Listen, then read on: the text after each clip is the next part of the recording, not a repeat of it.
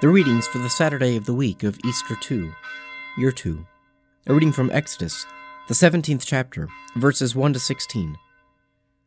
All the congregation of the people of Israel moved on from the wilderness of Sin by stages, according to the commandment of the Lord, and camped at Rephidim. But there was no water for the people to drink. Therefore the people found fault with Moses, and said, Give us water to drink. And Moses said to them, Why do you find fault with me? Why do you put the Lord to the proof? But the people thirsted there for water, and the people murmured against Moses, and said, Why did you bring us up out of Egypt, to kill us and our children and our cattle with thirst? So Moses cried to the Lord, What shall I do with this people? They are almost ready to stone me. And the Lord said to Moses, Pass on before the people, taking with you some of the elders of Israel, and take in your hand the rod with which you struck the Nile, and go. Behold, I will stand before you there on the rock at Horeb, and you shall strike the rock, and water shall come out of it, and the people may drink.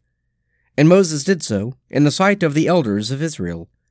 And he called the name of the place Massah and Meribah, because of the fault finding of the children of Israel, and because they put the Lord to the proof by saying, Is the Lord among us or not? Then came Amalek and fought with Israel at Rephidim. And Moses said to Joshua, Choose for us men and go out, fight with Amalek. Tomorrow I will stand on the top of the hill with the rod of God in my hand. So Joshua did as Moses told him, and fought with Amalek. And Moses, Aaron, and Hur went up to the top of the hill.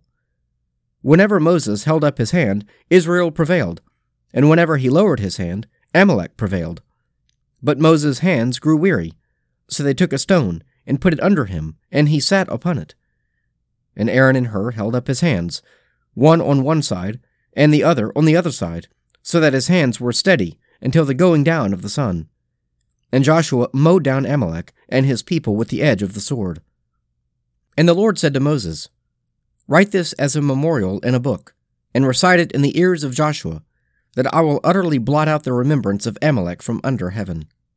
And Moses built an altar, and called the name of it, The Lord is my banner, saying, A hand upon the banner of the Lord, the Lord will have war with Amalek from generation to generation.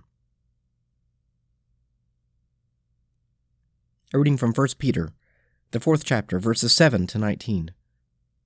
The end of all things is at hand. Therefore, keep sane and sober for your prayers. Above all, hold unfailing your love for one another, since love covers a multitude of sins. Practice hospitality ungrudgingly to one another.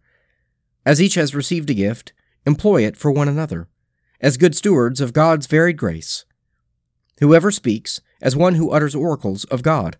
Whoever renders service, as one who renders it by the strength which God supplies, in order that in everything God may be glorified through Jesus Christ. To him belong glory and dominion forever and ever. Amen.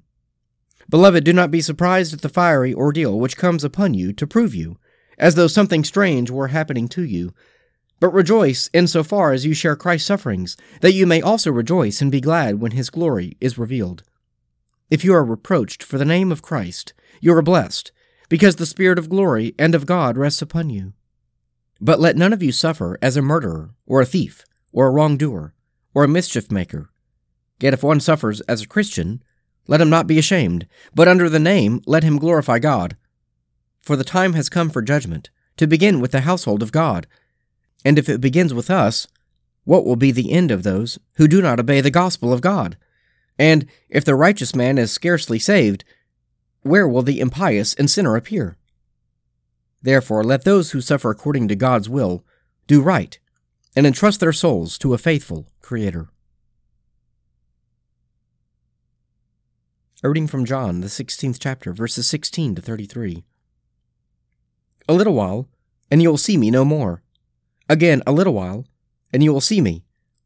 Some of his disciples said to one another, What is this that he says to us? A little while, and you will not see me, and again, a little while, and you will see me. And because I go to the Father.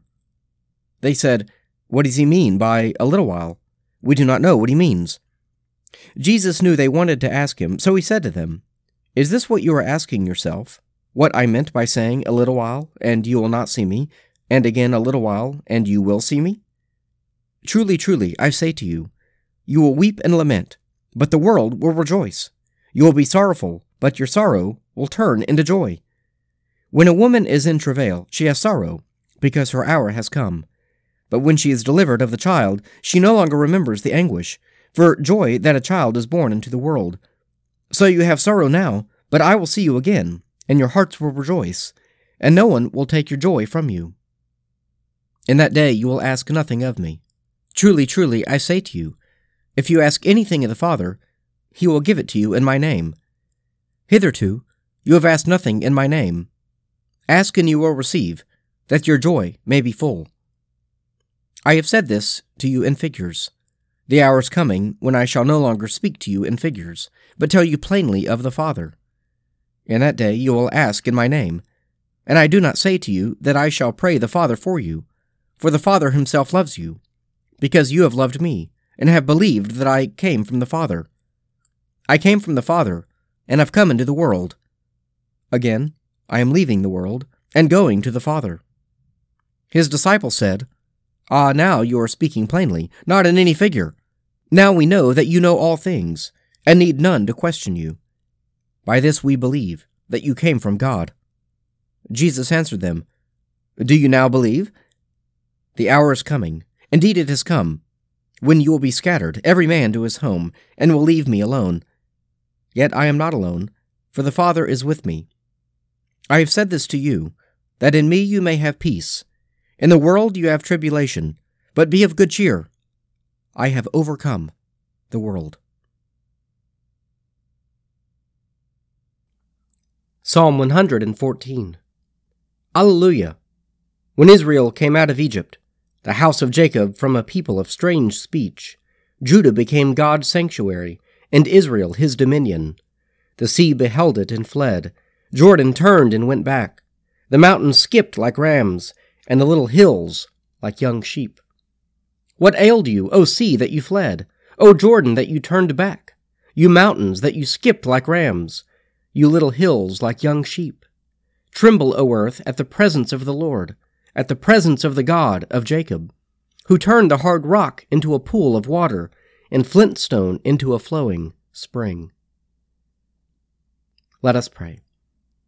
Our Father, who art in heaven, hallowed be thy name. Thy kingdom come, thy will be done on earth as it is in heaven. Give us this day our daily bread, and forgive us our trespasses, as we forgive those who trespass against us. Lead us not into temptation, but deliver us from evil. For thine is the kingdom, and the power, and the glory, for ever and ever. Amen.